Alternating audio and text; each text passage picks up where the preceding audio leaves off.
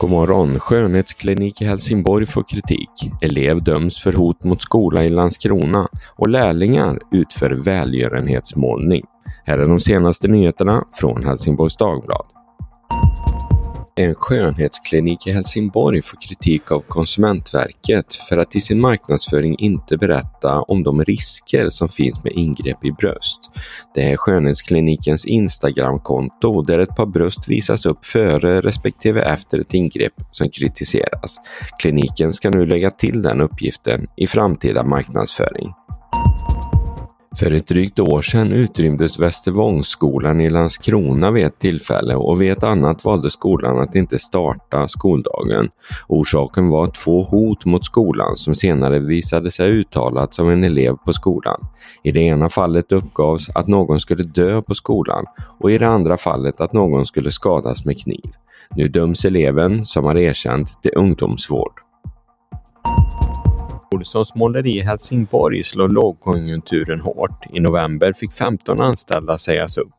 Men tack vare ett udda upplägg kan ett tiotal lärlingar få jobba vidare med måleriet fast på ett annat sätt. Företaget har nämligen bestämt att lärlingarna ska få måla hos olika verksamheter som själva inte har råd. Det handlar exempelvis om Hemlösas hus och Värmestugan.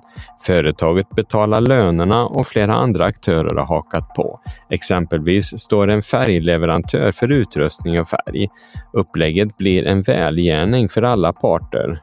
Verksamheterna får välbehövlig hjälp och företaget kan behålla sina lärlingar tills dess att konjunkturen vänder. Striden om USAs stöd till Ukraina fortsätter. Det stöd som president Biden hoppats kunna ge för flera månader sedan stoppas sedan en tid tillbaka av Republikanerna. De kräver insatser vid den mexikanska gränsen för att stoppa illegal invandring innan de säger ja till Ukraina-stödet. Nu står det klart att senaten inte kommer att kunna fatta beslut i frågan förrän tidigast den 22 januari, om parterna kommit överens.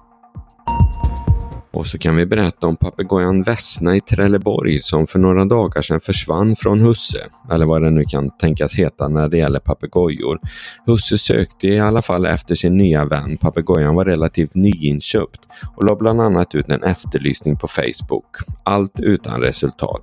Samtidigt hade Vesna sökt skydd från den skånska vintern hos besättningen på ett fraktfartyg i hamnen och tack vare lyckliga omständigheter kunde de två återförenas. Bara en timme innan fartyget skulle avgå mot Polen. Slutet gott, allting gott. Och så vädret. Idag blir det fortsatt trist mulet väder med regn under morgonen. Dessutom faller temperaturen jämfört med igår ner till 4-5 grader.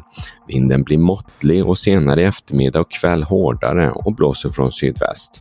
Från Helsingborgs Dagblad den här morgonen i studion Peter Färm. Läs mer på hd.se. Vi hörs!